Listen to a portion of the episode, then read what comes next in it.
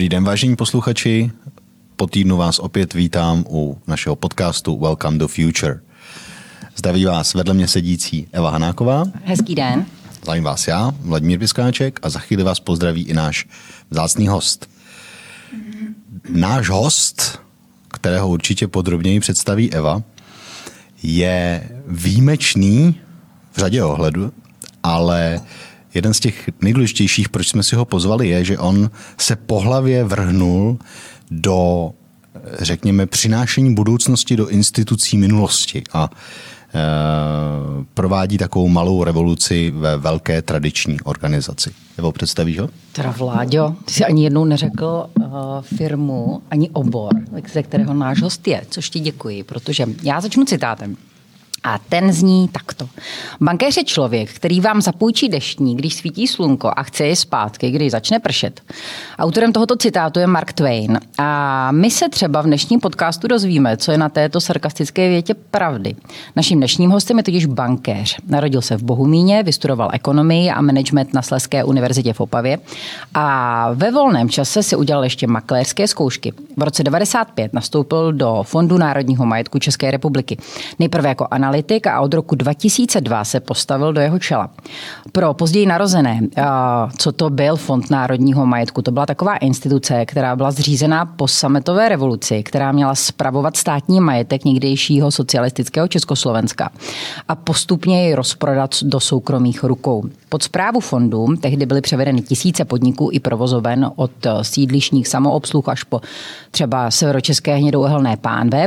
A mimochodem, za dobu své působnosti v tomto eh, fondu utržil stát v obou privatizacích přes půl bilionu korun. Šéfem eh, tohoto fondu zůstal náš host až do roku 2005, eh, kdy tato organizace svoji činnost ukončila, protože už nebylo co prodávat.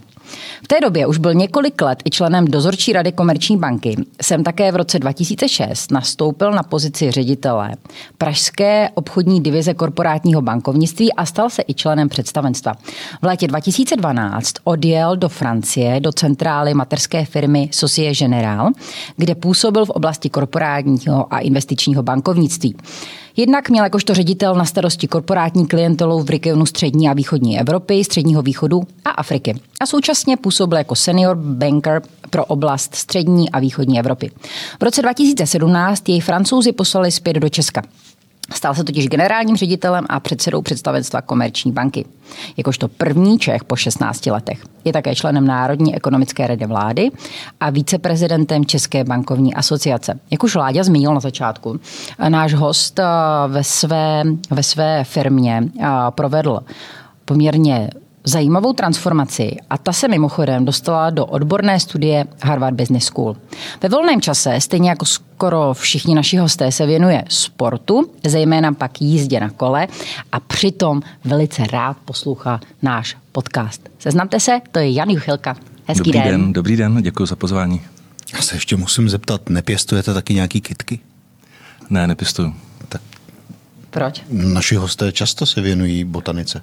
Ale uh, Honza nám prozradil předtím, než jsme začínali, že přijel do studia metrem, což také uh, tedy provozuje strašně moc Já musím jenom posluchačům, posluchačům sporty. eh, říct, že pro Evu je jízda metrem opravdu adrenalinový sport, uh, takže no. to fascinuje a strávila tady eh, vlastně asi pětiminutovou diskuzi na tohleto téma. Ano, strávili jsme, ale mě ještě fascinuje, že uh, Jan Juchelka přijel metrem a přitom si hodil simultánku s nějakým amíkem.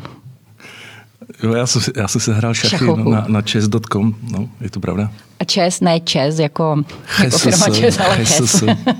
No, tak já myslím, že pokud se Eva inspiruje touto činností, tak to bude hrát při čekání na červené.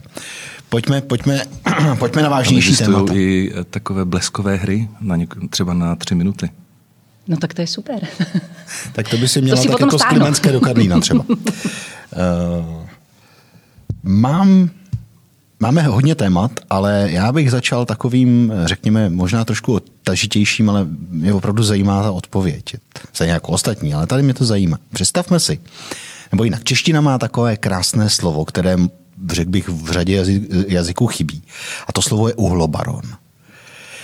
Představte si, že jsem uhlobaron, třeba Pavel Tykač. a přijedu k vám na Václavské náměstí do centrálu, zazvoním a budu chtít úvěr. Počíte mi? Záleží na, na co byste chtěl půjčit. Kdybyste chtěl půjčit na založení nového hnědouhelného nebo černouhelného dolu, nebo na a, činnost s tím přímo spojenou, tak, tak ne. Proč se na to ptáme? Asi. Protože jsme nečekali tuhle odpověď, aspoň já. Já myslím, teda. že tak trošku ano. A, protože samozřejmě v poslední době tlak na banky roste, že jo?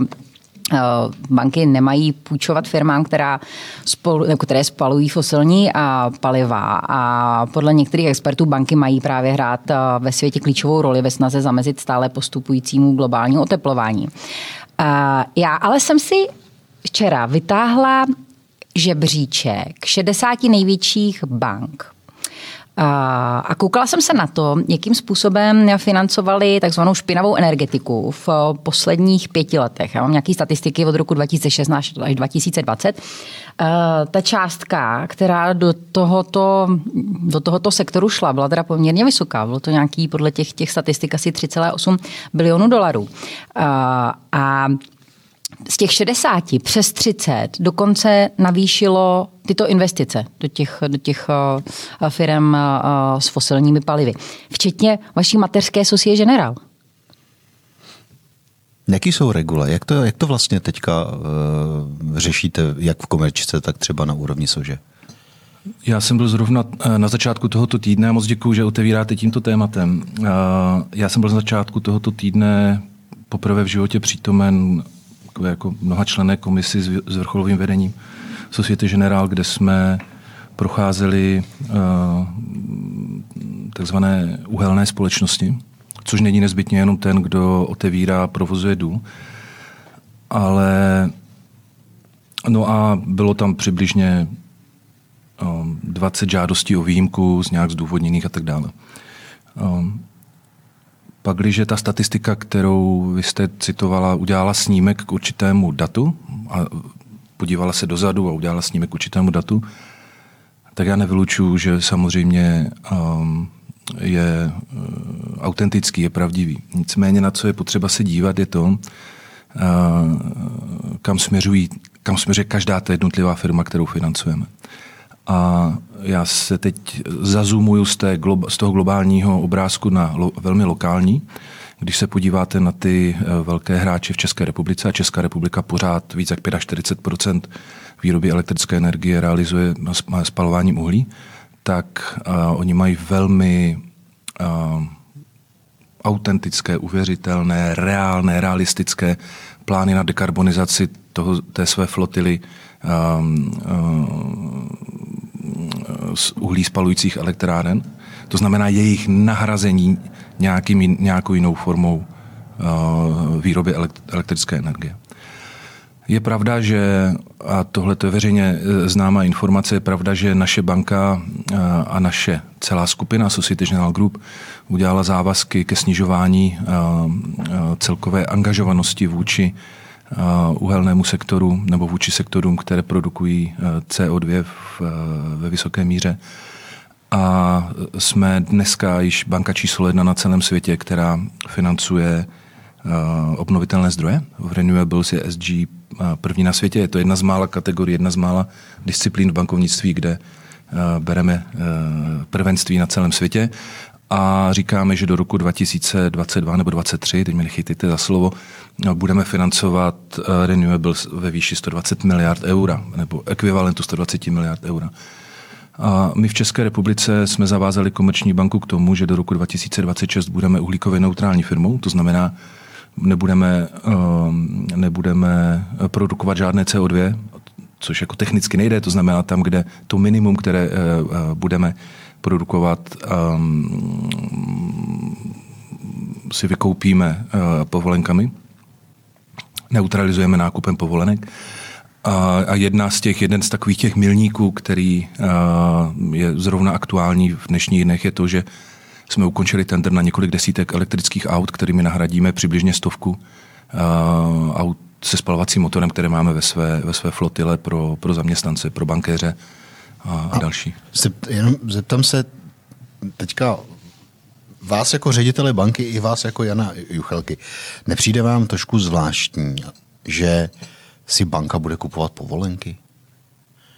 Jako, je to vlastně, dotlačil vás k tomuhle skupinu nebo komerčku, jakoby ten společenský tlak, který je obrovský, ať se k němu stavíme jakoli, nebo eh, je to nějaká, já nevím, nebo je to prostě, že cítíte daleko víc příležitostí a biznesu třeba v té obnovitelné eh, části eh, energetiky? No, já si myslím, že jako ideální je symbioza těch dvou aspektů. To znamená dělat dobré věci dobře. My věříme tomu, že planeta má problém. Um, můžeme se vypořádat i s tou kritikou, jako ke komu vlastně ten uh, commitment, tu, ten závazek děláte. Jo? Uh, milá banko. A vrátíme se k tomu. Já si dávám sám otázky, sorry, možná, že... jo, to super. sorry, že vás, že, ano, sorry, že vás nechávám, tak, že, že vám přebírám roli.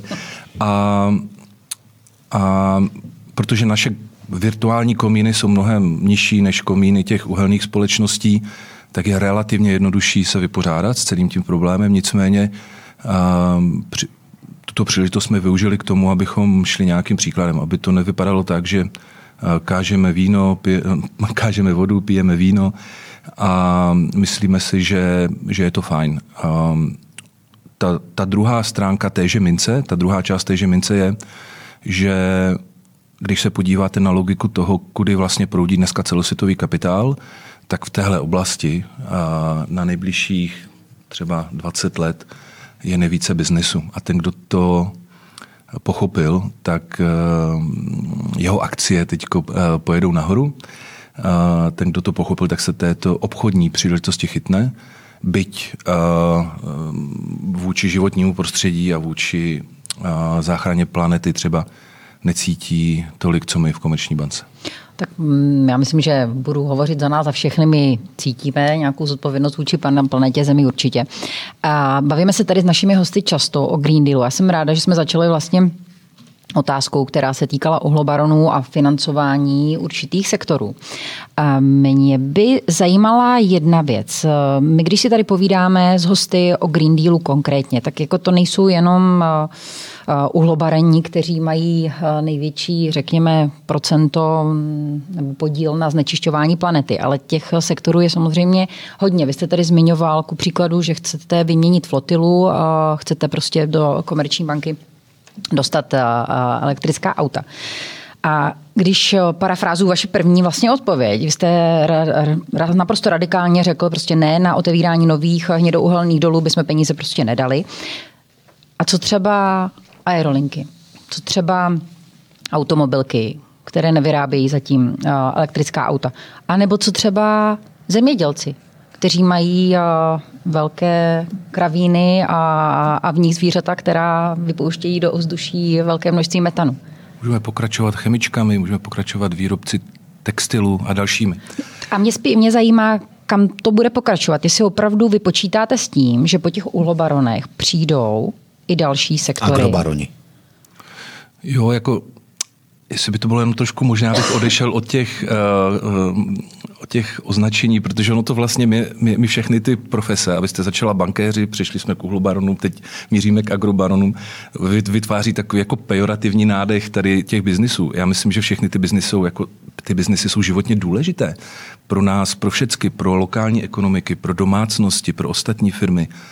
Eh, nikdo nechce dosáhnout bodu, kdy se nebude svítit, kdy nebude co jíst, protože eh, v zemědělství prostě přestaneme používat třeba hnojiva a podobně. To, co je ale jasné, je, že ten trend odcházení prostě od um, intenzivního využívání přírodních zdrojů um, k um, více jako přátelštějšímu a dělání biznisu, přátelštějšímu ve smyslu vůči, vůči planetě Zemi je, je jasný.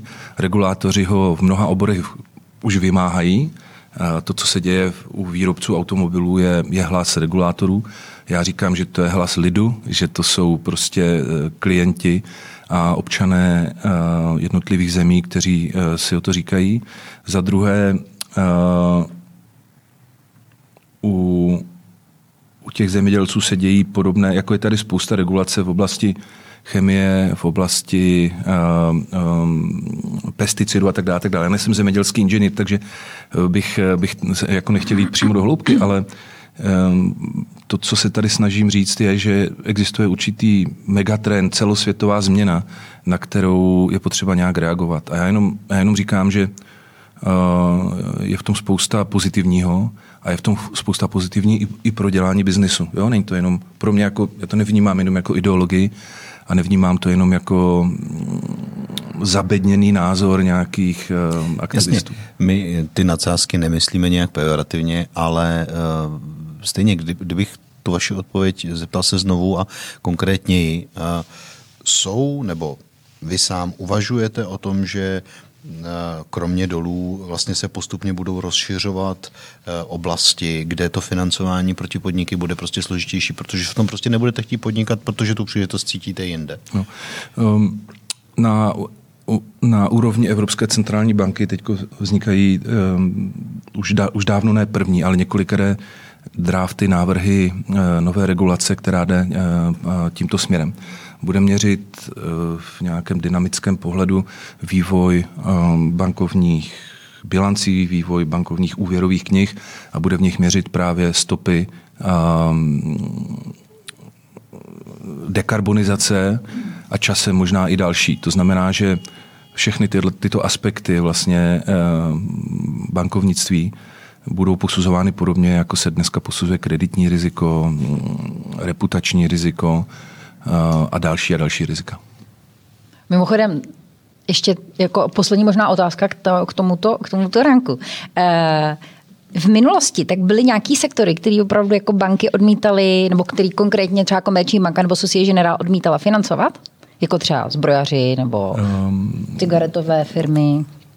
My jsme, my jsme Ehm, banky, nechci říkat od jak živá, ale banky třeba eh, z pohledu regulace nesmí financovat ehm, firmy, které eh, perou špinavé peníze, jo? nebo firmy, které obchodují s drogami, nebo třeba obchodují s lidmi. A nikomu to nepřijde divné. Jo? Z kategorie eh, těchto, řekněme,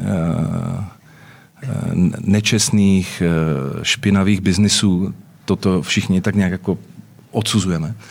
A pak, když existují vědecká data o tom, že planeta se otepluje, že um, rozstávání ledovců není politický názor a že um, je potřeba pro to něco udělat. A regulátoři chytře použijou banky, protože když nebudou, oni můžou regulovat miliony firm, anebo můžou regulovat tisíce bank, které ty miliony firm uvěrují, tak se dostaneme vlastně na půdu, kde samozřejmě ten, ten horizont vlastně bude, bude daleko širší. V minulosti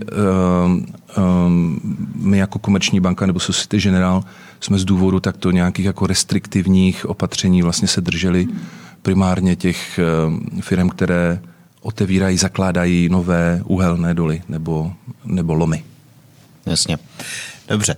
Pojďme, řekněme, z, z globálního tématu domů, a to doslova.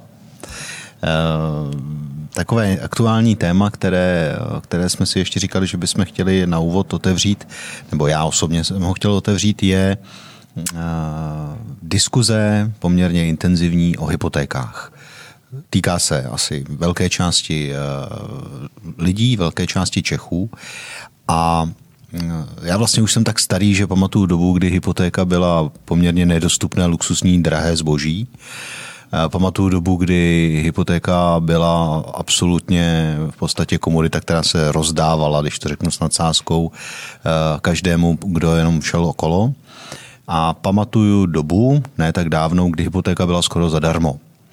A teď ty doby nějak, nějak krystalizují do, eh, do eh, nové, nové éry, řekl bych, kdy Česká národní banka tlačí na eh, větší spoluúčasti lidí na hypotékách.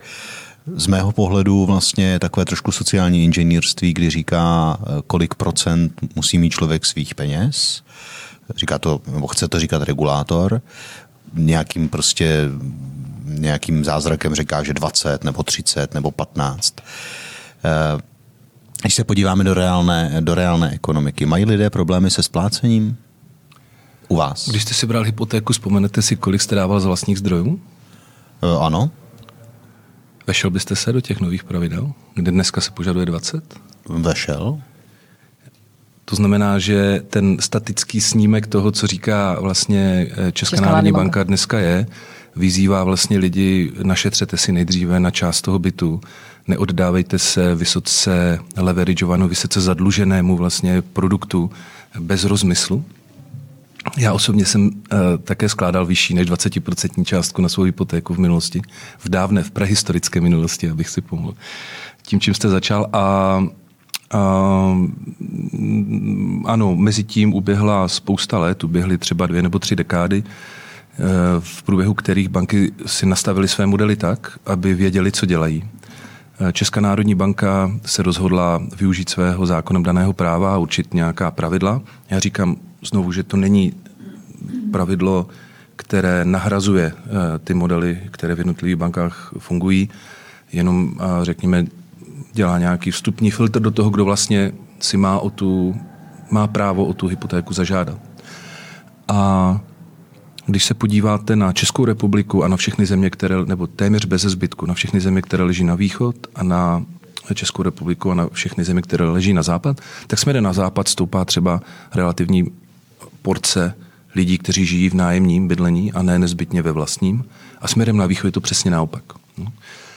No, protože tady to nájemní bydlení moc není. Tady to nájemní bydlení moc není a současně tady možná um, neexistuje tak vysoká důvěra toho nájemníka vůči tomu pronajímateli, že je to stabilní bydlení, dlouhodobé, eh, predikovatelné, cena za ně je nějak buď to regulovaná nebo daná trhem, ale předvídatelná a tak dále. A já mám obavu, že to padá někam do oblasti, celá tato problematika někam do oblasti vlastně důvěry mezi lidmi a institucemi. Mezi a důvěra institucí vůči lidem. Je to, je to jeden, podle mě jako jeden z úhelných kamenů toho, co je uh, vlastně jeden z našich největších problémů v české společnosti. A byl bych strašně rád, kdybychom nenazírali hypotéku pouze z toho jednoho jednoduchého, velmi primitivního pohledu, jestli cena je, cena je taková nebo maková, jestli, uh, kdo to může dovolit, kdo nemůže, ale abychom si v České republice zamysleli, a to primárně musí udělat národohospodáři a my banky jim budeme stát samozřejmě po ruce, jak pomoci, um, aby bylo dostupné bydlení de facto bez ohledu na to, jestli je vlastní, nebo jestli je nájemní, nebo jestli je družstevní, jestli je spolkové, nebo, nebo, nebo nějaké jiné. My všichni víme, že ten hlavní problém v České republice je, že se málo staví, že vlastně všechna povolovací řízení tady trvají uh, nekonečně dlouho. A um, do toho nějak, v tomto kontextu nějak prostě promlouvá Česká národní banka do regulace hypoték. Hypotéky v České republice zůstávají dostupným produktem. Jo? Jako nic z toho, co se vlastně děje a co se tak jako vášnivě vlastně komentuje a diskutuje, um, neodradilo banky k tomu, aby dále poskytovaly hypotéky. Ano, ta jejich cena je teď vyšší. Banky si berou díky tomu, že je tady velmi divoký a zuřivý konkurenční boj, velmi malé marže. To znamená, ty hypotéky vždycky stojí tolik, co je základní sazba, plus uh, nějaká z mého egoistického no, pohledu malá pohledem, marže. Pohledem ale to na výsledky vím, bank, že... nemyslím si, že by na tom byli, na tom byli uh, řekněme, uh, hmm jako špatně. Spolu. Ale to možná ještě to, co řekl Láďa. Co vy jste neodpověděl, jestli mají Češi problém se splácením? Ne, ne, ne, Češi žádný problém se splácením v tomto okamžiku nemají. A proto zavedeme regulaci.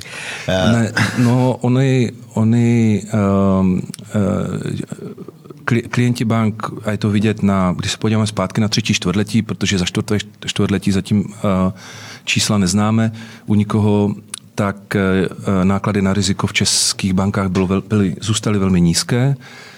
Um, samozřejmě je důležité se podívat uh, do roku 2022 a spočítat si, kolik uh, tisíců nebo desítek tisíců domácností bude refixovat uh, svoje běžící hypotéky, protože budou refixovat za vyšší sazbu, uh, objektivně za vyšší sazbu a, a podle toho, a podle toho uh, s nimi komunikovat, nacházet řešení potenciálně pro ty, kteří mohli být problémy. My nečekáme ani v roce 2022 nějakou zásadní deterioraci, zhoršení prostě toho, okay. toho profilu. Budou to dělat v prostředí, kde budou platit za energie řádově víc, než platili a vlastně náklady na provoz domácnosti jim porostou. Možná eh, k tomu navážu na to, co, co teď eh, řekl poznámku vládě. Um, já jsem se koukala na vaše hospodářské výsledky, které jste vlastně anoncovali někdy před měsícem, že jo? Ano, Měla za třetí kvartál. Mhm. Ten nárůst meziroční je o 40%, což je teda super. Mhm. Po předchozím samozřejmě covidovém propadu. Děkuju. Za ty tři kvartály je to skoro v necelých 9 miliard korun, pokud si dobře vzpomínám, 8,6 miliardy. Tak jak se vám daří? To je docela dobrý výsledek. Není to Není to výsledek srovnatelný s rokem 2019 stále. Jo? A my se snažíme odevzdávat nejvyšší míru komfortu a hodnoty pro všechny tři, čtyři uh, největší stakeholdery. Pro zaměstnance, pro klienty, pro akcionáře a pro společnost. Ten, ten akcionář vlastně vidí komerční banku a my to vidíme na uh, uh, dokumentech analytiků, kteří analyzují eh, komerční banku akci komerční banky, ať už to jsou lidi z velkých fondů nebo z brokerských společností v Londýně, ve Frankfurtu, v New Yorku a jinde, že vnímají náš business model jako robustní, stálý, odolný a dávají nám nějaký, uh, dávají nějaký jako předpoklady pro, pro to, kde se bude vyvíjet podle jejich názoru cena akcie komerční banky. Pro nás je to velmi dobrý benchmark. Jsme jedni z mála, kteří se takto vlastně nechávají testovat eh, vnějším okolím. A samozřejmě, že eh, české bankovnictví jako takové, a tady jako zaklepu na dřevo, eh, je ve velmi dobré kondici jako celek. V českých, v českých bankách je dostatek z mého pohledu nadbytek kapitálu a nadbytek vlastně likvidity. To znamená, ten tento pilíř českého hospodářství stojí na velmi pevných základech a bankám se daří tak dobře, jak dobře hospodaří vlastně Česká republika, domácnosti, firmy, stát a tak dále. A no. optikou uh, bankéře, jak se daří uh, Čechům? Um, je, protože my tady řešíme, že jo, taky jo. spoustu, spoustu témat se spoustou hostů z různých sektorů. Bavíme se o tom, jak vlastně dva roky po té covidové krizi nebo v průběhu covidové krize. Jak jsme na tom ekonomicky? Protože do ekonomiky se nalily strašné peníze a spousta lidí se zamilovala do home officeu. Je na trhu hodně peněz? Mají se Češi dobře? A přijde podle vás krize?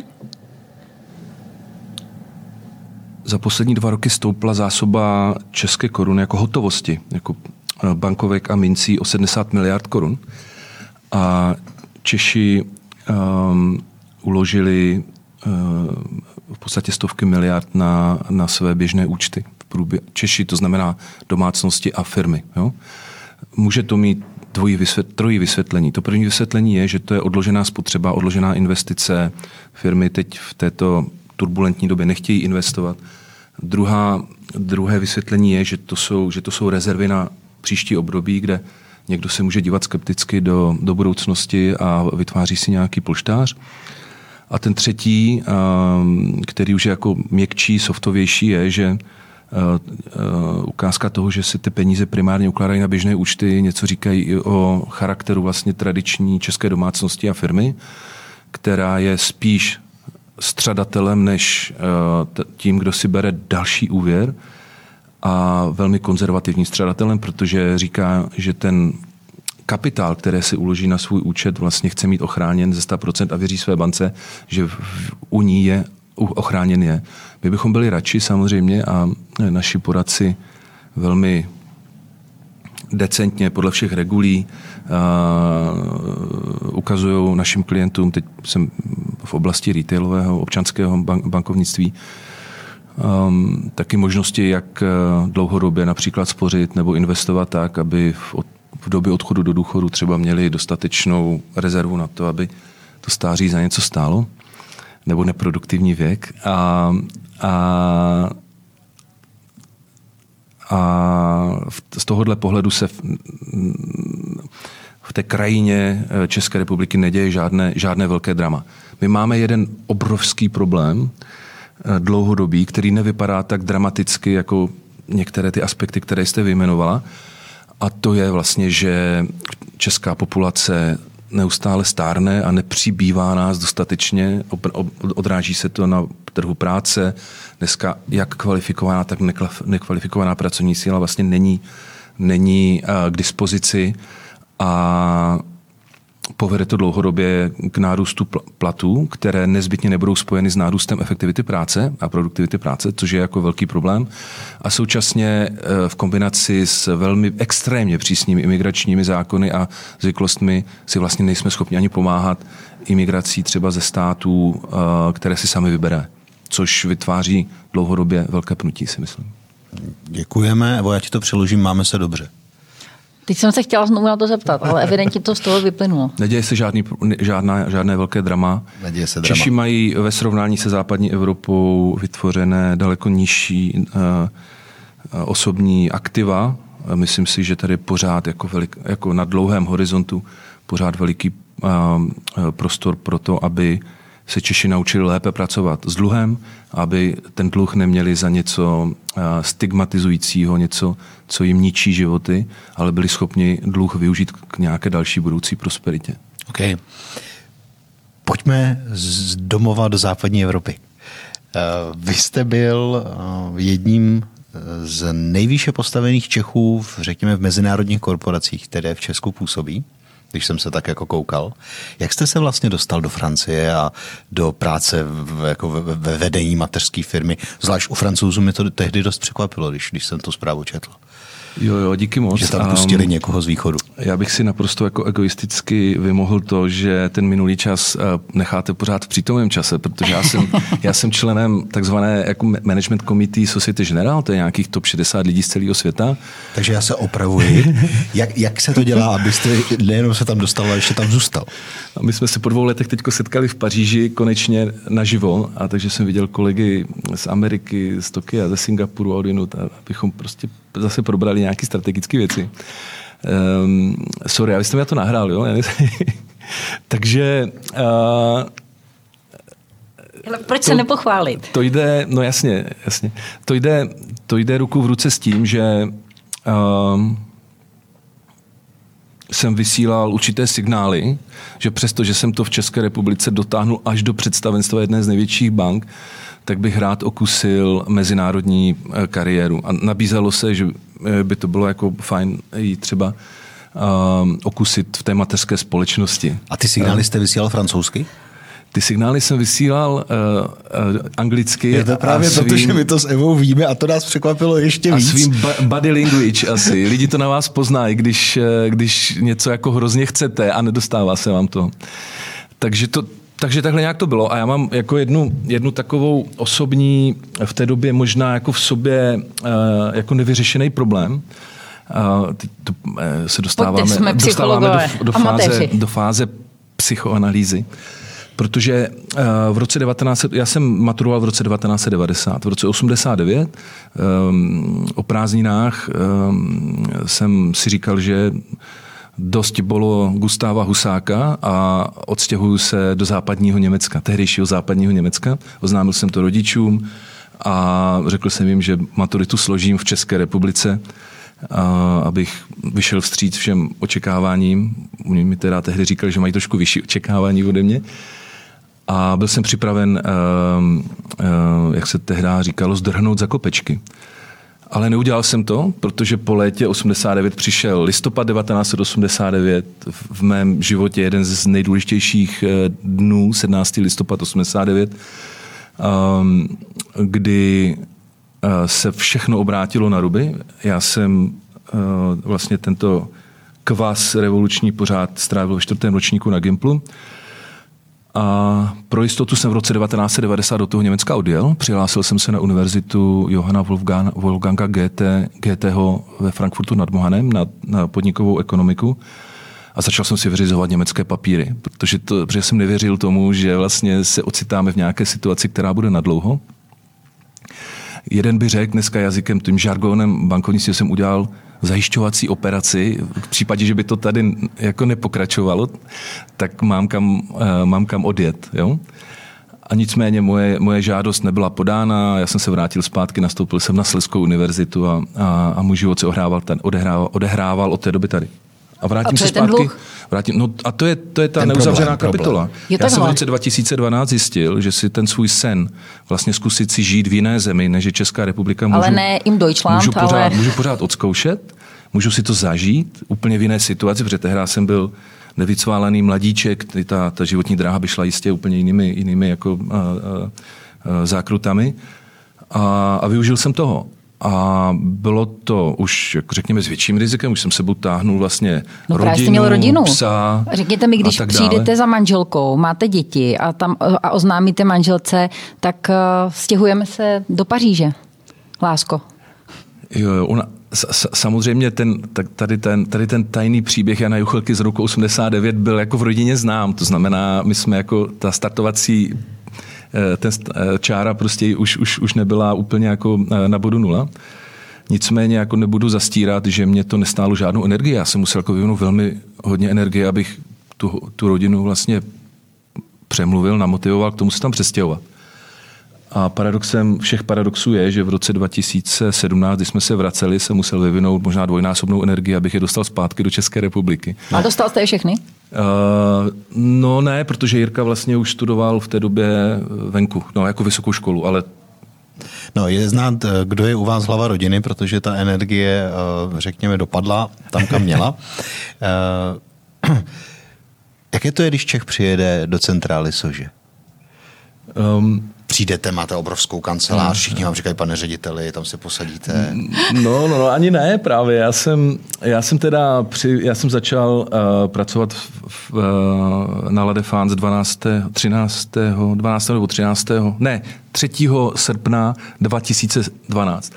A Což je do splnkové období, No srpen. právě, ale já jsem... Francii. Ale, Všichni ale, Francouzi ale, Paříži. tady, je vidět, tady je vidět moje jako bezbřehá naivita, protože Češi si berou obvykle dovolenou. My jsme jako velmi neorganizovaní v tomhle ať už v, prosin, ať už v červenci nebo v srpnu, tak využíváme... No i v prosinci. I v to si prosinci. řekněme takže, upřímně. takže bereme takovýto, takovýto uh, Cyrila Metodě a Jana Husa jako startovací výstřel ze startovací pistole pro začátek, měsíce krásných pro prázdnin. začátek prázdnin. A já jsem to samozřejmě úplně podcenil a odjel jsem tam v srpnu. Je to, bylo to dobré i méně dobré. To dobré bylo to, že jsem, uh, že jsem se vlastně mohl seznamovat uh, s tím místem, s tím prostředím. Měl jsem dost času na to se zabydlet, měl jsem dost času na to podívat se na školu eh, svých dětí, eh, která teda byla zavřená, ale nějaký správce jako nebo nějaká paní učitelka tam mě tam provázela a tak dále. Eh, eh, Ne úplně dobré to bylo v tom, že eh, jsem přišel do kanceláře, která byla prázdná, bez počítače, bez telefonu a, a nebylo se koho zeptat vlastně, eh, jestli bych něco z toho zařízení mohl dostat. Ale to bylo taky dané tím, že já jsem vlastně nemluvil francouzsky, nebo jsem mluvil velmi primitivně. A takže jsem dostával takové ty první lekce života v cizí zemi. A bylo to super. Jako když se podívám zpátky, jsou to nejhumornější historky teď, když si povídáme s kamarády. To mě zajímá, protože eh, já miluju Francii a mluvím francouzsky, takže mm, já nemám problém s francouzi, ale znám jeden krásný citát, když pán Bůh stvořil Francii, měl pocit, že ta země je tak krásná, že by jí ostatní země záviděly. A tak stvořil francouze. Tak mi řekněte, jak se vám pracovalo s francouzi, když jste neuměl uh, jejich jazyk? Já jsem se ho... Nebo ten minulý čas je tam špatně, jo, takže můžeš očekávat pozitivní odpověď. Já jsem, já jsem se ho intenzivně začal učit, protože jeden uh, imigrant do České republiky uh, z, ze zemí bývalé Jugoslávie mě vybavil uh, svým vlastním poznáním před mým odjezdem do Francie a říkal, když ten jazyk nebudeš umět, tak nemáš jako žádnou zbraň a jsi odevzdán tomu, co se kolem tebe děje, žádnou, žádnou výhodu. A je to opravdu ten prvotní pocit, jako kdyby vám někdo odebral půlku mozku a nevím, jestli jste to někdy zažili, a tak to prostě je. Možná, že to někdo zažívá třeba na dovolené v Japonsku, nebo já nevím. A, a tak jsem se ho prostě super intenzivně začal, začal učit. Samozřejmě, že se to setkalo s takovými historkami, kde jsem si na místo dvou káv objednal 12 káv eh, v kavárně v Paříži a ten eh, byl jsem terčem posměchu číšníka a tak dále. Ale jako Já bylo jsem měla něco podobného, když jsem si objednávala místo uh, jako paštiky z venkova, paštiků ze š, ze šampaňského. Kampaně šampaň. tak uh, vidíte, tak ona a, a, a jedna, jedna, jenom odbočím, jedna z těch metod, kterými, uh, kterými jsem se uh, sebe motivoval, bylo to, že jsem četl třeba Kunderovi romány, na které on zatím nedal v té době souhlas na, pře, na překlad do, české, do českého jazyka. Um, já koukal jsem, že jeden z nich, L'ignorance, takže myslím, že se přeložil jako nevěd, nevědomost nebo nevědomí, um, byl zrovna teď přeložen do, do českého jazyka a bylo to super, protože po prvním čtení jsem rozuměl tak 20% textu, po druhém 50, po třetím 85 a pochopil jsem vlastně, že tohle je jako asi taková ta jako velmi citlivá metoda, jak, jak, jak se ho učit. Uh, Francouzi jsou, já ten, já ten vtip znám, samozřejmě oni ho rádi sami říkají, je to jeden z mála uh, vtipů, kde si sami za sebe umí udělat legraci, ale ale já jsem se nacházel v absolutně mezinárodním prostředí. Ten perimetr toho, co jsem měl na starosti, pokrýval střední východní Evropu, včetně Ruska, střední východ, Afriku. Um, takže mý kolegové seděli, pracovali v těchto zemích, já jsem za nima lítal, starali jsme se spolu o klienty. Um, a, a francouzi, kteří se mnou pracovali v, na mém patře, na mém oddělení, byli víceméně báječní a všichni z nich mluvili anglicky, což bylo super. Eh, dobře. Eh, po nějaké době, po několika letech se vracíte zpět, eh, zpět do Česka jako generální ředitel komerční banky. Po pěti letech, ano. Téměř byl, přesně na Byl to plán? Zpočátku to plán nebyl, mě nikdo nedával žádný záruky, že se do Česka někdy vrátím. Já jsem tam s tím vědomím odjížděl. Um, Samozřejmě ta míra té svobody a toho rozhodování byla úplně jiná, než kdybych takové rozhodnutí dělal v roce 89 nebo, nebo předtím. Jo. Ta, ta letenka pořád byla dvoucestná, to jako vám hodně pomůže mentálně, psychicky. No a e, žádná záruka tam nebyla. A já jsem se na to ani tak nekoukal. Já e, jsem tu přítomnost v tom novém prostředí chtěl využít k tomu, že bez, právě bez žádných podpůrných prostředků, bez žádných extra konexí se musel prokázat svému okolí, že za něco stojím, protože v té době eh, SG na, v této části banky také procházela propuštěním lidí, snižováním portfolií a tak dále, tak dále. Takže ta, ten rok 2012 byl velmi turbulentní pro, pro SG a um, každému bych to doporučil. Čím mladší ten člověk je, tím lepší to zkusit ale ani um, ve středním věku to není úplně jako uh, marné uh, si to vyzkoušet, protože pak, když je člověk motivován, má nějakou ambici, tak ze sebe dostane to nejlepší. A mě se, já, já na to jako na dosmrti nezapomenu. To bylo jako pět super intenzivních a super krásných let. Přicházíme do Česka. Vy jste generální ředitel komerčky a jak jsem si přečetl tady v, tom, v té zprávě, která vyšla v Harvardu o té transformaci, tak vlastně sledujete banku, která se nezměnila a nezměnila svoji strukturu od té doby, kdy vznikla, to znamená od roku 1990. A říkáte, aspoň podle té zprávy, že tady přečtu, bank wasn't in crisis, Juchelka worried that there was trouble coming. Co jste čekal? Jaké trouble Měl na jsem temné vize. Proč? A ty Čeho se obsahovalo co? Um, Obsahovali co? Komečka už v roce, uh, v podstatě od svého založení s výjimkou toho, uh, té jako neuvěřitelné turbulence na konci 90. let, ale ta, ta se týkala vlastně celého českého bankovního systému um, je um, bankou, která je stabilní, uh, má obrovskou důvěru svých klientů, hraje, zakotvuje vlastně uh, uh, velkou část české ekonomiky na nějaké pevné místo, je takovým jako pevným pilířem české ekonomiky.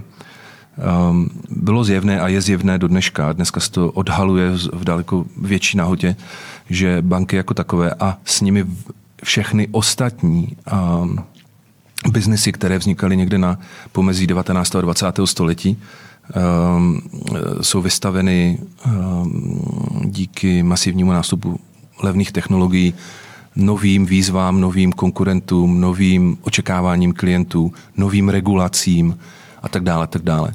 Bylo to nad slunce jasné. To znamená, to, čemu se v té manažerské hantýrce říká burning platform, jakože jsme měli nějaký jako zjevný problém. Ten tady vlastně nebyl.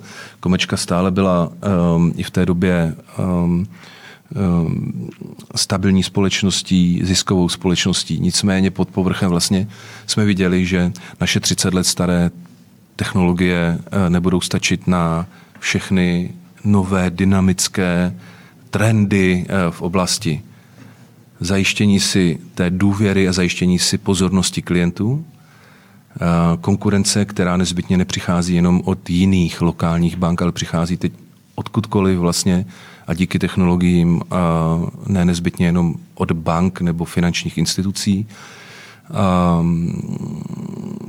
Zaměstnanci budou velmi brzy se rozhodovat o tom, pro koho budou pracovat na základě jiných kritérií, než pouze toho kritéria, že banka je solidní firma, solidní společnost, jak jim třeba říkali rodiče, nebo jim to říkali učitelé ve škole a tak dále, a tak dále. Takže ty výzvy jako přicházely ze všech stran, bylo jasné, že se objevují někde na horizontu, bylo zjevné, že na nás nepůsobí nějak jako super intenzivně a my jsme se pustili do asi největší uh, strukturální změny, do největší reorganizace komečky v její, historii zavčasu, abychom v době nějak zuřivého působení těchto sil už měli jako velkou část hotovou. Vy říkáte my. Na druhou stranu, uh, já myslím, že většinou je to tak, že si to uvědomí tu nutnost změny, prostě většinou je to generální ředitel, ale často ve spoustě firm, se kterými se uh, potkávám nebo se kterými si povídám s těmi šéfy, tak říkají, že se potom cítí jako sám voják v poli.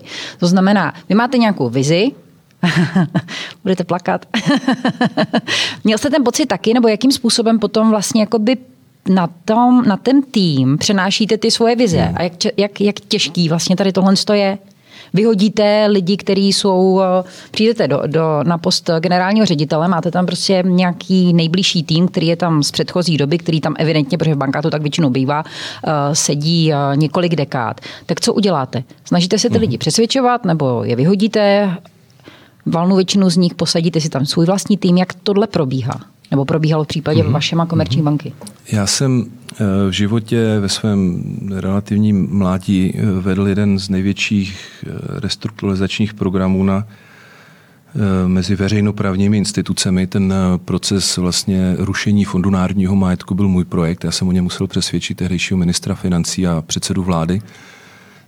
Um, a použil jsem, nebo používám v podstatě pořád stejné metody. Uh, bod číslo jedna je, že pokud by se mně nemělo podařit přesvědčit co největší počet lidí o tom, že to má smysl a že to, to co jako máme spolu vytvořit, udělá tu firmu lepší, tak uh, je asi lepší nedělat nic. Ale já nejsem člověk, který neumí dělat nic. Takže um, začali jsme tím, že jsem nějak jako asi top 20 manažerů v komerční bance vyjevil, odpřednášel, jak, kde vidím rizika, kde vidím příležitosti, co si myslím, že bychom s tou bankou měli dělat. Myslím si, že do dneška, si ti lidi, do dneška ti lidi vlastně to mají někteří jako šokující zážitek, někteří ti konzervativnější kolegové. A na základě toho jsme začali psát vlastně novou strategii komerční banky. Tu strategii komerční banky uh, jsem nezačal psát já někde v, v, v úkrytu svého kabinetu, ale pozval jsem k němu 100 lidí, a 10 týmů po deseti lidech. A největší kus práce v tehdejší budově na Příkopě jsem odevzdal svoji obrovskou kancelář 30 uh, mladěchům, kteří vlastně se ujali řízení celého toho projektu. A říkám mladěchům, tak to opravdu byli lidi mezi 25 a 35 lety. A společně jsme dávali impuls do té, do té, do té, do té firmy, že začínáme psát něco, co je svým způsobem na to konzervativní prostředí komerční banky revoluční. Vytvořili jsme obrovský efekt gravitační síly. V okamžiku, kdy máte na palubě 100 klíčových lidí ve firmě, tak de facto máte ke své k té myšlence, k té ideji, um, nakoupené vlastně uh, ty, tu nejdůležitější část. A ba co víc, Bylo by fakt naivní, kdyby si někdo začal myslet, že Juchelka nebo nějaký jiný generální ředitel v jiné bance všechno vymyslí sám, pak to všechno sám provede a pak to všechno sám oslaví, protože eh, to se nikdy, nikde eh, za žádných okolností nikomu nemůže podařit. Um, v okamžiku, kdy však těchto 100 lidí prostě získá na svou stranu dalších 10, třeba každý, tak už máte vlastně masu, kritickou masu lidí, kteří jdou nějakým podobným směrem. To, co bylo důležité, je, že i v oblasti té, toho korporátního schvalování um, nám Societe General na úrovni svého top managementu dala zelenou na tady tu věc. Byla tam určitá míra skepticismu, jestli například umíme překopat celou, celou centrálu, celý headquarter na jiný způsob práce, na agile, takzvaný agile at scale, což je terminus technicus, který vlastně znamená, že demokratizujete tu firmu do té doby nevýdaným způsobem, od, uh, odtahujete z ní jako mnoha, mnoha uh, manažerská patra, rušíte uh, pyramidu, snižujete třeba sedmipatrovou pyramidu jenom na dvě patra. A tak, tak dále, už se dostáváme dále. k tomu jo? snižování stavu, ano. A, a jenom, jenom poslední věta. Um, já, já fakt jako si nemyslím, že ti generální ředitelé, ať už se cítí sami nebo, nebo ne, by měli eh, koukat na to, že ta firma s nimi stojí a padá. Jo? To, to je jako absolutní omyl. Všechny okolnosti výkonu té funkce k tomu, toho generálního ředitele k tomu nabádají, aby si to myslel. A já jsem přesvědčen o tom, že to je hluboká chyba, že ten, ten hlavní úkol toho generálního ředitele je převzít tu firmu v nějaké kondici a odevzdat ji v lepší kondici, v lepší pozici, v lepším výkonu a tak dále. A naopak má fungovat po jeho odchodu stejně a lépe, nebo lépe, než, než když on tam je. To jo. Já jsem přemýšlel, jak vlastně posluchačům, kteří mají to štěstí nebo tu spůlu, podle toho, jak se na to díváte, že nemusí provádět takové transformace a ne, nemusí přemýšlet, který systém řízení eh, v tradiční firmě zavedou. Jak jim přiblížím, eh, řekněme, tu agilní transformaci, ten agile. A vlastně jsem si řekl, že Samozřejmě tak, jak vy to říkáte, je to pohádka, eh, zní to jako pohádka, eh, logicky ne všechna patra sdílejí, sdílejí eh, řekněme, intenzity té pohádky. Z mého pohledu je to jako, když hodíte dělostřeleckou pumu prostě do baráku, ta puma exploduje, všechno je jinak. Ti lidé to samozřejmě vnímají, že všechno je jinak, protože 40 let nebo 30 let byli řízeni někým, měli své tři reporty, ty reporty jim reportovali. Prostě ty lidi jsou spokojení, protože to funguje a ještě vydělávají peníze a dostávají bonusy. A teďka přijde někdo a hodí tam tu dělostřeleckou pumu a říká jim, všechno to bude jinak. Budou tady jenom dvě patra řízení, budete v týmech a uh, budete reportovat tady Pepovi. To je jedno, že Pepovi je 25 a že to ajťák. Prostě ten vede váš tým. A představa, že všichni přejmou tuto ideu jako, jako že je skvělá, je podle mě trošku, řekněme, naivní. Možná se vám to povedlo, to gratuluji. Nicméně, proč, proč, proč předělávat banku do takového tvaru? Pro boha, ani náznakem jsem neřekl, že to všichni nakoupili ze 100% a všichni jako eh, skákali nadšením v roce 2018. To, naopak, to, co my jsme udělali, je, že když eh, v té době, já nevím, jestli to bylo nějakých 6-8 manažerů komerční banky odjelo do Paříže, odprezentovali jsme, eh, jsme svou strategii, dostali jsme zelenou, vrátili jsme se zpátky, hned druhý den 50, top 50 se jsme odprezentovali to samé a hned třetí den jsme to odprezentovali dvěma stům nejvyšším manažerům. Všichni už plus minus věděli, o co jde, protože v té době v komerce kvasilo, vlastně kvasila příprava toho materiálu. Co si myslíte, že byla první otázka? Uh, jeden veterán komerční banky se postavil před těmi dvěma styly, což já samozřejmě pro Boha velmi oceňuji, protože to je vlastně to, co se žádá a říká, hele, uh, vy jste můj pátý generální ředitel. Každý z nich představil nějakou velmi ambiciozní vizi. Proč já si mám dneska zrovna myslet, že tentokrát to bude pravda? Čímž mám najevo, že on tam je, už pátý generální ano. ředitel, ale vy už tam zítra být nemusíte. A ten člověk je tam do dneška, jo? jenom abychom, to, to, nebyl, to nebyla věta, která by ho nějak měla jako stigmatizovat a je to velmi důležitá věta. Protože ten, to kouzlo se neskrývá v tom, že napíšete krásnou strategii. To se skrývá v tom, že potom den za dnem, týden za týdnem, měsíc za měsícem, prostě provádíte ty změny a těm některým lidem to dojde v okamžiku, kdy ta změna dojde do jeho nebo jejího oddělení. Samozřejmě, že to tak je. A ideální svět neexistuje. Uh, nicméně, A lidé nemají rádi změny. Nicméně, lidé nemají rádi změny.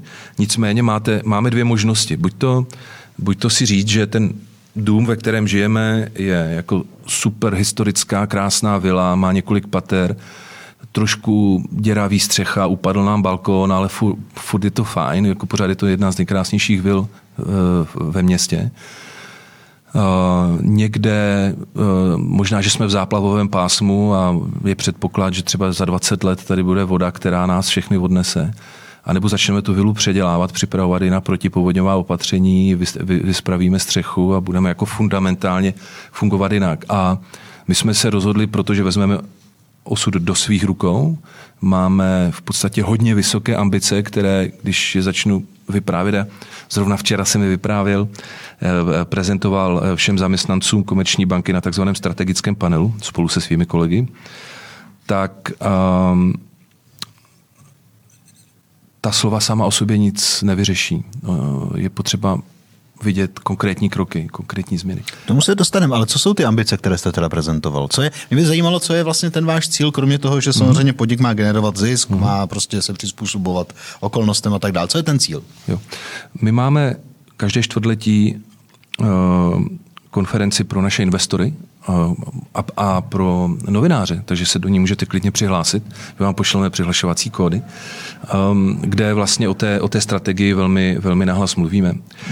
Um, my chceme být bankou, která má uh, a teď to bude znít hrozně jako technicistně, ale řekl jste si o to, cost to income ratio pod úrovní 40% bude mít návratnost kapitálu eh, v oblasti 15% bude eh, dodávat svým akcionářům, bude mít 5500 zaměstnanců, bude mít eh, napříč všemi segmenty. Já připomínám, že Komečka je univerzální banka, která obsluhuje od občana až po největší firmu v České republice a největší nadnárodní firmy, které v České nebo Slovenské republice působí vlastně všechny. Chceme mít napříč všemi těmito segmenty Net Promoter Score nad 50 body minimálně 50 bodů a Net Promoter Score je měření spokojenosti klienta vlastně se svou bankou. A chce mít um, um, atmosféru ve firmě změřenou podle pravidel, podle konstantních pravidel uh, nad úrovní 80 bodů, což nikomu nic moc neřekne, kdo v té firmě nepracuje. My máme nějakou metodiku, který, uh, kterou se každý čtvrt rok ptáme lidí, jak se cítí, jak se Eh, jak, se, jak rozumí tomu, co děláme, jestli se cítí jako spojení s tou firmou, spojení se svým udělením, jak se cítí na svém pracovišti, jak se cítí v tom velkém celku a tak dále. Eh, to jsou takové ty lehce měřitelné ukazatele. To, co, to, co prezentujeme investorům a, a, a v podstatě veřejnosti, je i to, že máme nějakých deset klíčových iniciativ, eh, ve kterých, ve kterých máme za cíl proměnit tu, tu, proměnit, proměnit tu banku de facto v technologickou firmu, která si zachová svůj osobní kontakt se svým klientem, ale pouze pro ty případy eh, v životě člověka nebo v životě firmy, které si to vyžadují. Já teď nebudu citovat všech těch deset eh, klíčových ukazatelů, protože bych strnul celou tu, tuto debatu do velmi nudných vod, ne, ne, ne, ale ne, ne. jedna z nich, která je jako eh, všemi sledovaná, je stavba celého nového core banking systému, celé nové analytické vrstvy nad ním a nové, uh, nového front-endu, to znamená aplikace uh, do mobilu, do iPadu, do počítače. A já mám, já, až budeme končit, tak vám ukážu, že já jsem jeden z 500 testerů a my už máme první verzi, vlastně první takovou tu minimum viable verzi té nové apky. Otevření účtu v ní mi trvalo minu, uh, minutu a půl. Číslo účtu jsem si vyrobil podle svého data narození, a může, mohl jsem si ho vyrobit podle svého telefonního čísla nebo jakékoliv jiné kombinace oblíbených čísel a tak dále. Tak dále. Je to hravá, velmi stabilní, velmi bezpečná apka, kterou chceme uhranout uh, pozornost klientů i neklientů. Ano, to nám určitě ukážete, jak se třeba převádějí peníze, ale... Je, rád, rád. Uh, k tomuhle míříme. Eh, je jasné, že máte KPIs finanční, jste konec konců banka, že, máte, že měříte spokojenost, to, to chápeme. Nicméně, než se dostaneme, než se dostaneme uh, k té technologii, k té konkurenci, k tomu, že vlastně ta vaše strategie je defenzivní i ofenzivní, jestli, jestli tomu dobře rozumím. Tak mě by ještě zajímalo, ještě jedna věc k té transformaci. Eh, popsal jste tady z pohledu generála proces, vlastně hmm. učebnicový, také to v učebnici vyšlo v Harvardu. Eh, popsal jste komunikaci jako klíčovou věc. Dokonce já tady odcituji. Odcituji eh, v té zprávě na Harvardu, tam se píše, že eh, musíte komunikovat třikrát více než v minulosti a stejně je to třikrát méně, než, než je potřeba. Takže tohle vnímáte, hodně lidí to z mého pohledu generálu to třeba nevnímá tohleto. Kde jste narazil? co byly oblasti, kde jste si řekl, Ježíš, tohle jsem fakt nečekal, tohle musíme udělat jinak, hal to musíme trochu vohnout, protože tohle už nedáme. Ten největší uh, nepřítel nebo ten největší blok, který uh, musíte překonat, když se odhodláte k transfor- tak obrovské transformaci je vlastně váš, vla, uh, váš vlastní mozek. On vám neustále vysílá signály, že se ocitáte mimo komfortní zónu, Ehm, musíte se jako um, ověřovat, přesvědčovat, že všechny ty hypotézy, které jste udělal, všechny ty, všechny ty kroky, které jste si naplánoval, dávají smysl, protože ten váš mozek uh, není jediný ve firmě, to, to se děje v hlavách vlastně všech lidí. A uh, překročit práh nebo překročit ten, ten bludný kořen vlastně našich vlastních stereotypů, našich vlastních předsudků někdy a zvyků a komfortních zón je ta největší práce. Paradoxně to nejsou ty technologie, ty to neřeší, ale je to udržování vlastně toho a, té angažovanosti, toho odhodlání po celou dobu. Protože to je přece jenom je to projekt na do roku 2025, řekněme, a dále bude pokračovat, ale jsou nějaké milníky, které vedou k roku 2025. A když jste do něj šel, měl jste v hlavě nastavené budu to dělat spíš s novými lidmi, nebo budu se snažit spíš ty lidi přesvědčit a změnit ty moje stávající, protože jim vysvětlím, že je to dobrá cesta? Eh, první na řadu přišla ta druhá věta, to znamená s manšaftem, který je k dispozici, to uděláme. V případě, že někdo dojde k poznání, že to není pro něj, tak mu dáme bránit, aby odešel. Um, těch uh, odchodů vlastně um, dobrovolných bylo relativně málo. Um, a nedobrovolných? Těch bylo relativně hodně.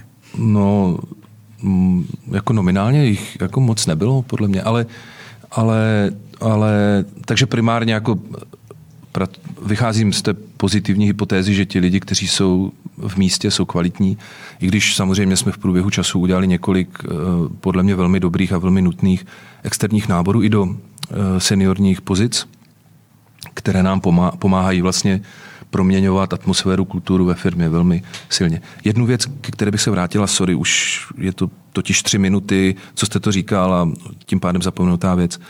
Ten, ten granát hozený do firmy, eh, na někoho to tak může působit, ale my jsme si museli dávat velmi eh, pozor na to, aby nejenom zaměstnanci pochopili a nakoupili a pomáhali realizovat tu myšlenku, ale aby například regulátor eh, věděl, co děláme. My jsme, my jsme udělali několik workshopů pro pracovní týmy eh, České národní banky, abychom vysvětlili, jak bude vypadat nová struktura centrály KB, aby v případě, že přijde kontrola nebo přijde nějaká dohlídka, aby věděli, co kontrolovat a kde. A současně, že máme stále pod kontrolou takzvanou mapu rizik, protože bankovnictví je primárně o řízení rizik a že žádné z nich nezůstane bez majitele, nezůstane zapomenuto, nezůstane lidově řečeno plonkové a tak dále. Takže, takže uh, není vlastně ani pravda to, že bychom vzali strategický plán 2025, vytesali ho do skály a vodili k němu bez věrce a snažili se evangelizovat na novou víru. Pracujeme na tom, aby ta kultura ve firmě, aby její organizace pracovala tak, že jakákoliv změna, která v průběhu času nastane, abychom na ní mohli reagovat co nejrychleji, aby ta, ta firma byla co nejvíc adaptabilní na budoucí změny anebo na na aktuální změny. To znamená, to znamená, když se vrátím ke své zkušenosti nebo i ke zkušenosti jednoho generála jedné obrovské americké firmy, jste možná zmiňoval, který mi řekl, když jsem se optal, jako jaká byla v takovéhle transformaci jeho jako největší chyba. On říkal, we spend too much time trying to change people. Mm-hmm a v těch klíčových oblastech eh, řek, nakonec jsme museli všechny stejně propustit a přijmout jiné, protože prostě jsme už byli unavení tím vysvětlováním a tím rezistentním odporem. Vaše zkušenost eh, vy vlastně se snažíte připravovat tradiční banku, jestli to dobře chápu, na jakoby novou dobu, kdy budete daleko víc než teď pod tlakem různých konkurentů technologických, který budou rychlí, který budou prostě velmi agilní. Vy jste neměl takovou ideu nebo nemáte, že přivedete část takového týmu a ten vlastně tou kulturou změní tu celou kulturu té banky? Já jsem se snažil lidi Eh, poňouknout k tomu, aby došli co nejrychleji do toho bodu, aby zjistili, jestli ten příběh je pro ně nebo ne. To znamená, jako my jsme měli i v oblasti top managementu výměny, změny, eh, nové, nové nábory zvenku a tak dále. A obvykle to bylo, to, ten, takže od, nejkratší otázka je ano, jako, je to úplně stejné, akorát, že já jsem nebyl z toho unavený, protože ty změny přišly jako relativně brzy poté, co jsme si řekli, že toto je plán a už a jdeme na jeho implementaci. Už jsme jako překročili ten práh toho, že o něm diskutujeme. Vznikal relativně rychle, ale s dostatkem času pro Boha, to bylo třeba 8 měsíců, a pak se implementovalo. A tam vlastně už jako čas na další jako podrobování e, nějakým dalším analýzám toho plánu není. No. Vy jste tady několikrát zmiňoval uh, roli technologií, Technologie vlastně ovlivňují v posledních dekádách celou řadu různých sektorů. Když se podíváme na oblast bankovnictví, samozřejmě, že vy sám i mluvíte o tom, že prostě bankovnictví prochází největší eh, změnou eh, za posledních eh, třeba 100 let nebo více než 100 let. Na druhou stranu, když se podíváte na dnešní bankovní systém, tak ten je vlastně přímým potokem středověkého bankovnictví. Když se podíváte vezmete třeba rodinu Medičejský, že jo, ve Florencii, tak ty v podstatě, ta v podstatě vytvořila nějakou formální strukturu banky, která, jako řečeno trošku nadsázky, uh, si po mnoha vývojových etapách vlastně uchováváme do dneška. Když se podíváme třeba na bankovní pobočky, tak upřímně řečeno, uh, ty se vlastně od doby, kdy nejstarší banka světa, která teda existuje do dneška, která, je, která byla v Sieně, že jo, tak když otevřela svoje dveře veřejnosti před 750 lety, tak ty bankovní pobočky se v podstatě nijak moc nezměnily. Strašně oblíbené slovo posledních let je slovo disrupce. Věříte tomu, že i v oblasti bankovnictví vlastně přijde disruptor, který ty současné tradiční banky vlastně úplně smete a ten obor se změní tak, že, protože já mám pocit, že, že v případě bankovnictví možná i díky regulaci ta disrupce není zas tak výrazná. Ano, máme tady strašnou spoustu fintechových společností a tak dále, ale je to pro vás ta, ta, ta, ta opravdu ta správná disrupce? Ty bankovní pobočky existují do dneška. Vy taky máte bankovní pobočky. A budete je mít asi do té doby, dokud budou žít lidi, kteří se narodili ve 20. století. My jsme v roce 2018 měli 400 poboček, dneska ji máme 241 a do roku 2025 chceme mít 200. Já, polovička těch poboček jako nebude existovat. A to nejenom z důvodu toho, že se nám lidi mohutně stěhují eh, do mobilního bankovnictví a internetového bankovnictví, čemuž mimochodem eh, velmi pomohla bohužel tak tato jako nepříznivá doba covidové, eh, covide, covidem vyvolané situace nebo restrikcí. A Komečka už má milion uživatelů eh, mobilního bankovnictví, což je v podstatě na relativní počet proti tomu, kolik má klientů nejvyšší asi v České republice. Nicméně, pojďme se, pojďme se podívat na to, jestli ty banky vlastně vypadají pořád stejně. To, co je jim dáno od počátku, je, že proměňují krátkodobé vklady na dlouhodobé úvěry. Eh, přijímají peníze od těch, kteří mají přebytek a půjčují je těm, kteří jich mají nedostatek a mají nějaký plán, mají nějaký projekt, mají nějaký podnikatelský nebo jiný, uh, jiný záměr. Toto se nezměnilo. To do nějaké míry uh, uh, bude fungovat pravděpodobně i nadále dokud regulátoři budou koukat na to, aby banky zprostředkovávaly tady tu uh, tady tu činnost, tak tak, eh, tak ten biznis bude pokračovat dále.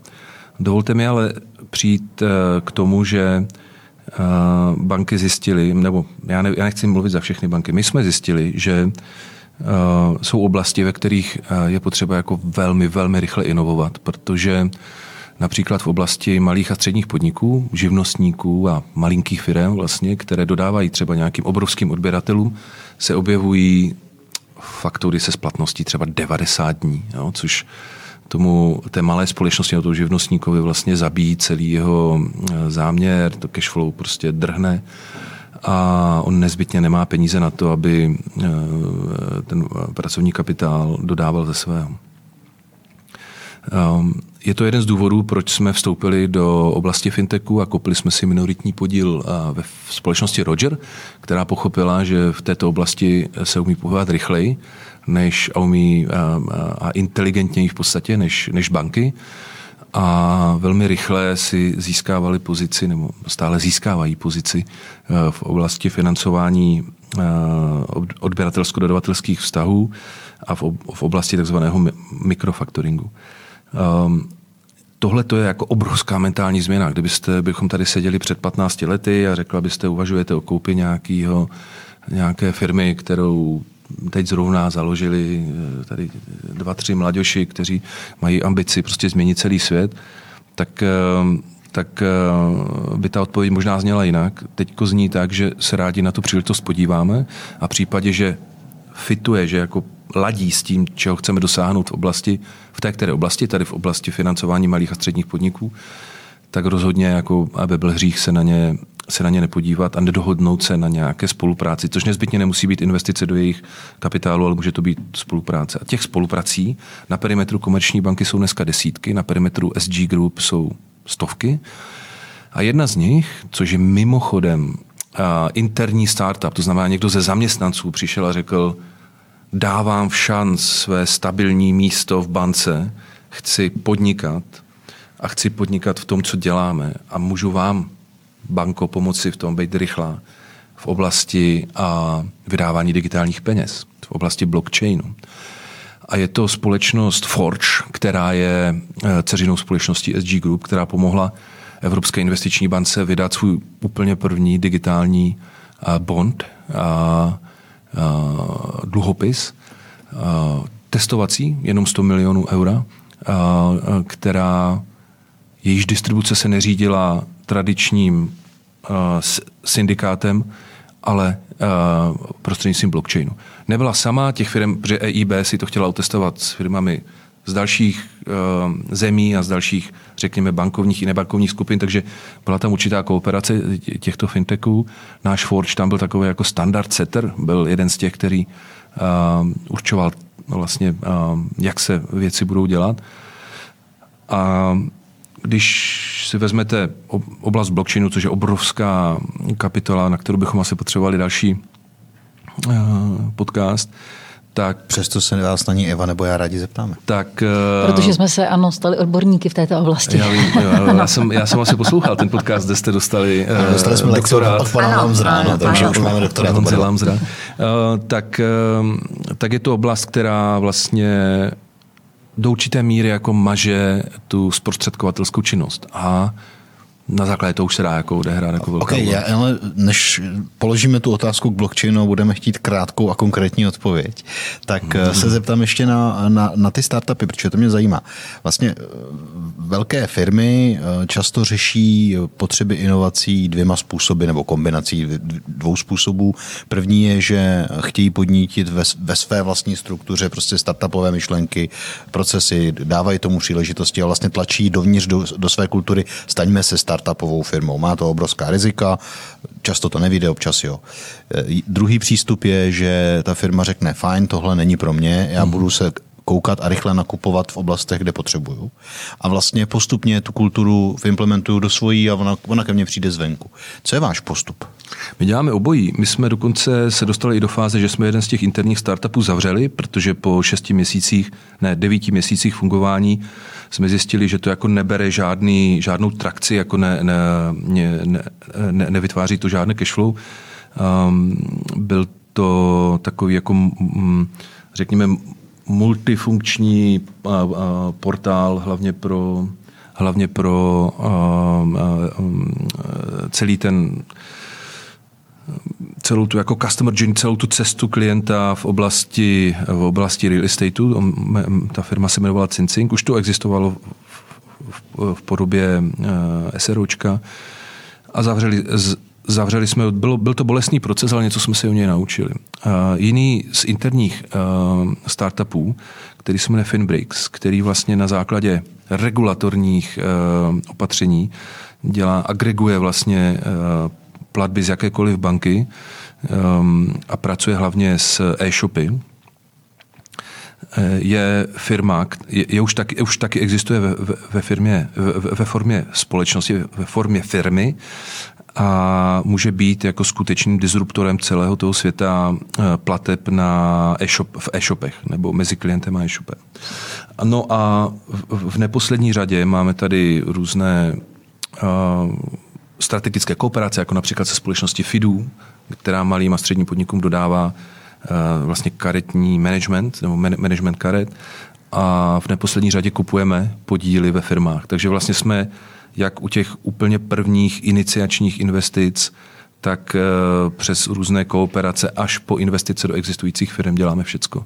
A neděláme to sami o sobě. My máme ambici vzít ty startupy, které obvykle tady vznikly v Česku a otevřít jim celou tu uh, krajinu Societe General Group a dostat je do všech zemí, tam, kde to je pro ně zajímavé, uh, tam, kde Societe General funguje. A máte na to nějaký budget nebo nějakou vrcholnou strategii, nebo prostě jste oportunisté a když vidíte něco zajímavého, tak, tak, to, eh, tak do toho jdete? Když vidíme něco zajímavého, my máme ceřinou firmu uh, KB Smart Solutions, která má svůj nos vystrčený na trh prostě a dívá se, co se kde děje. Um, vede jako rozhovory permanentně s desítkami firm, prosívá vlastně ty, ty příležitosti a tam, kde to cinkne, tam, kde jako vidíme, že by to dávalo smysl, tak se tomu věnujeme hlouběji. Um, takže není to tak, že bychom si dali bokem nějaké peníze, jako třeba na základě nějakého portfoliového eh, přístupu do, nich, eh, do, nich, do, do, do těch startupů investovali. Jdeme konkrétně po velmi konkrétních uh, uh, příležitostech a snažíme se je aktivně hledat na, na trhu. Mě zase zajímá, já se ještě vrátím k oblasti toho fintechu, jo, protože Aha. samozřejmě Zmiňujeme to tady, že prostě na jedné straně stojí ty tradiční, bankovní, staré, teď myslím v uvozovkách staré jako, jako historicky, eh, firmy, které mají dlouhou historii firm, eh, a na, druhou straně, na druhé straně stojí ti mladí dravci s Eh, z oblasti technologií. Eh, já jsem nedávno četla knížku od Breta Kinga, Banka 4.0, což je člověk ze Silicon Valley, který se zabývá vlastně oblastí eh, fintechu a bankovnictví dlouhodobě. A ten tam vlastně v jedné pasáži měl napsáno, že někdy v roce 2030 by vlastně na světě mělo existovat pravděpodobně víc než 2 miliardy lidí, které budou využívat každodenní bankovní služby nezávislé na bankách. A já se znovu vrátím k té otázce vlastně, jak teda bude vypadat banka budoucnosti, ale z kořeny v té minulosti. Kde vidíte vy ty tradiční banky? Přemění se jako v následujících dekádách na takové ty neobanky, ryze internetové společnosti? Nebo kde, kde, kde, kde vidíte tu roli Mimo a budoucnost z těch bank? Mimo regulaci, někde na blockchainu, nebo ne?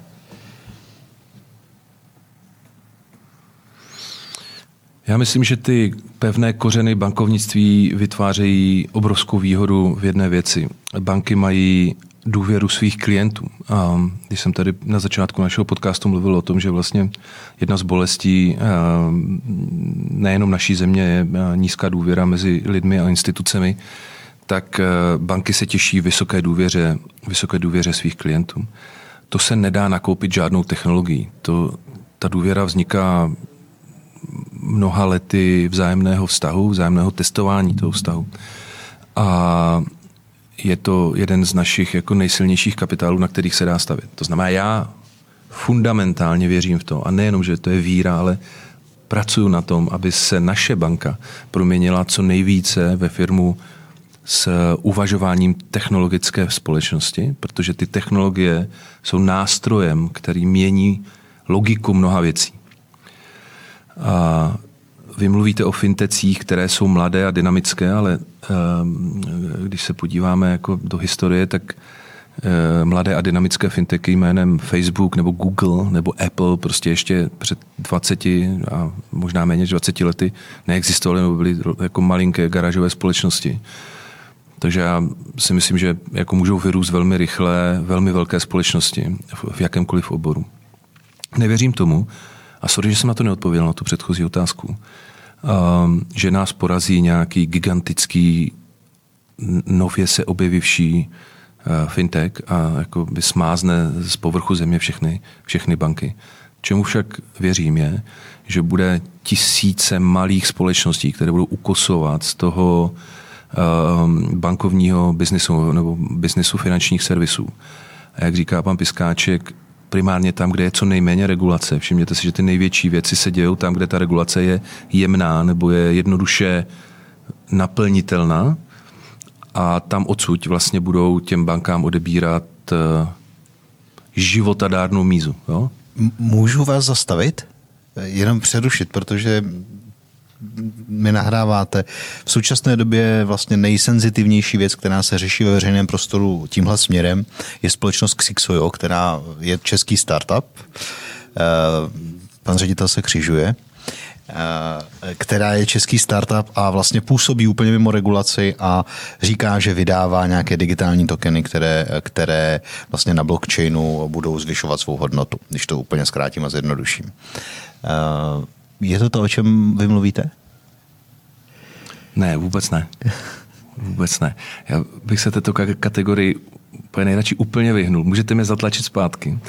Ale, ale uh, já jsem byl v oblasti uh, firem, které v, i třeba z licencí regulátora nahlodávají ten core business bank. Neutíkejte. Já, já, já si, dobře, tak já se k tomu vrátím. Já vidím, že ne, mě jenom vaše zajímá...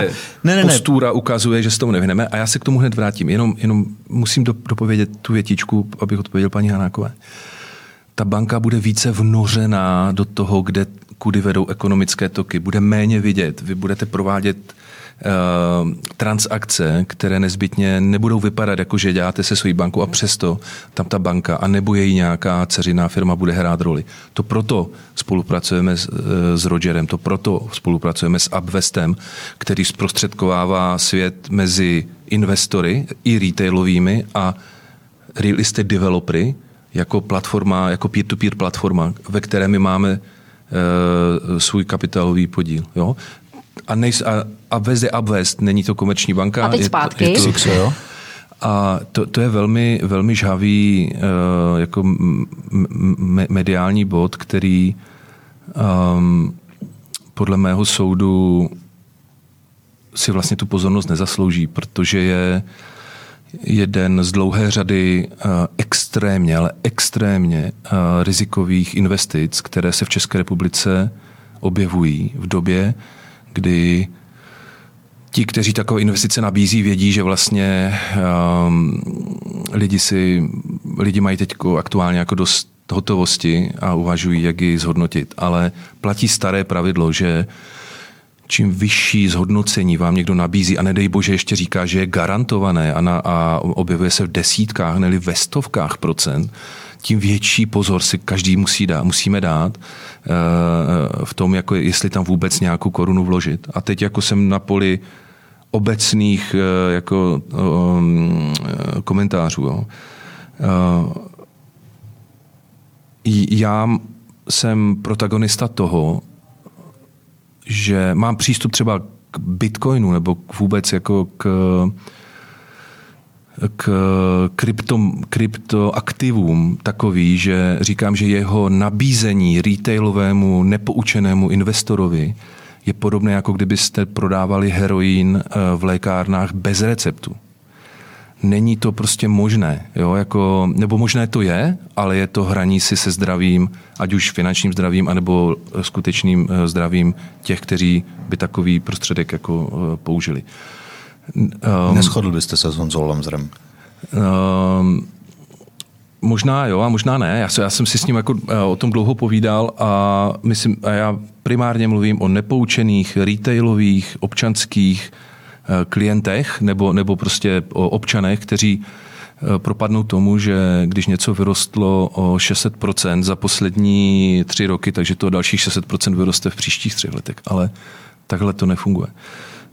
Um, Současně jsem se přiznal k tomu před pár minutami, že my v Society General Group máme rádi blockchain, rádi ho testujeme a myslíme si, že má budoucnost a že blockchain jako technologie, jako nosič toho, co je na ně možné postavit, je, je famózní, famózní technologie. Vy jako o tom hovoříte, tak z těch věd je patrné, že jste těma technologickými firmama v podstatě hodně posedlí. Teď to myslím v dobrém slova jo, smyslu. To. Já jsem včera viděl nějaký tweet, kde byl seznam Eh, nejcennějších eh, unikornů současnosti. Eh, na třetím místě, pokud si dobře vzpomínám, po Tesle a po nějaké čínské firmě byla firma Stripe, což je firma z oblasti finanční sféry nebo z oblasti fintechu. Je to jako taková alternativní platební brána, řekněme. Kdyby vy jste si teď, teď úplně odhledněte od toho, kdo jste, kolik máte peněz a tak dále. Ale kdyby vy jste měl říct, která technologická firma v současnosti z oblasti fintechu je opravdu jakoby super zajímavá, nějaký úplně nový směr, tak co, co, kdybyste měl neomezené množství prostředků a neomezené množství vlivu, do čeho byste vyšel?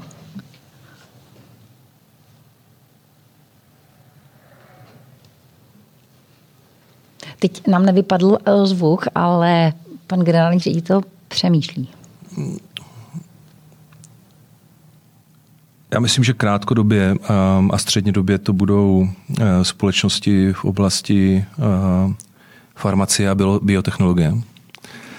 A dlouhodobě to budou společnosti, kterým se podaří ehm, na blockchainu nebo na podobných technologiích vystavět ehm, vystavět nějaké nové, nová progresivní, levná, rychlá a hlavně uh, hodnověrná řešení uh, pro klienty. Což paradoxně uh, nevychází vstříc té vaší první podmínce, zapomeňte na to, kdo jste, protože my do těch firm se snažíme investovat a tady se rozvíjet právě v blockchainu, v firmách, které financují provoz malých a středních společností, kde my buď to nejsme dostatečně rychlí, nebo myslíme si, že inovovat prostřednictvím nějak, někoho jiného je rychlejší, než inovovat sám a tak dále. Já jsem myslela, typově hmm. řeknete konkrétní případ nějaké firmy, proto já jsem zmiňovala třeba Stripe. někam investovat. No, to ne, ale zajímá mě je opravdu jakoby na co, no. když si čtete prostě články, protože já vím, že vy hodně čtete, hodně no. se v této oblasti zajímáte, tak jako co je něco, kdy si řeknete, hele, tohle je fakt jako super zajímavý bod. No. Super zajímavá já firma, nemám, která Já se mluvám, já nemám tu svobodu činit jakékoliv jako k tomu, že se na burze. Ve, veřejná prohlášení tohoto druhu, protože se nacházím na velmi tenké linii toho, že budu, že budu podezřelý, že dávám nějaká Jasně. investiční doporučení. Hrozně se omlouvám, ale Poslední otázka. Tak dejte doporučení, protože jak jsem zmínila, vy hrozně rád čtete a jo, jo. jste vášnivý čtenář, tak dejte doporučení aspoň na nějakou super zajímavou knížku, který se v poslední době četl. Dobře, um, dám, dám ta, ta Kunderová nevědomost je nádherná knížka. Um, doporučuji. A teď byla přeložena do češtiny, tak si myslím, že to je první uh, nápad na vánoční dárek. A aktuálně, co mám na, na nočním stolku, je uh, francouzská knížka uh, Šest měsíců uh, v lesích Sibiře, což je kniha člověka, který je vlastně cestovatel a odjel, eh, odjel k Bajkalu, aby se tam setkal sám se sebou. A to je hrozně jako hluboký ponor do toho, co vlastně člověk prožívá, když je v nějaké zemljance sám jako opuštěný na, na březích Bajkalu v zimě a v létě tam tráví čas.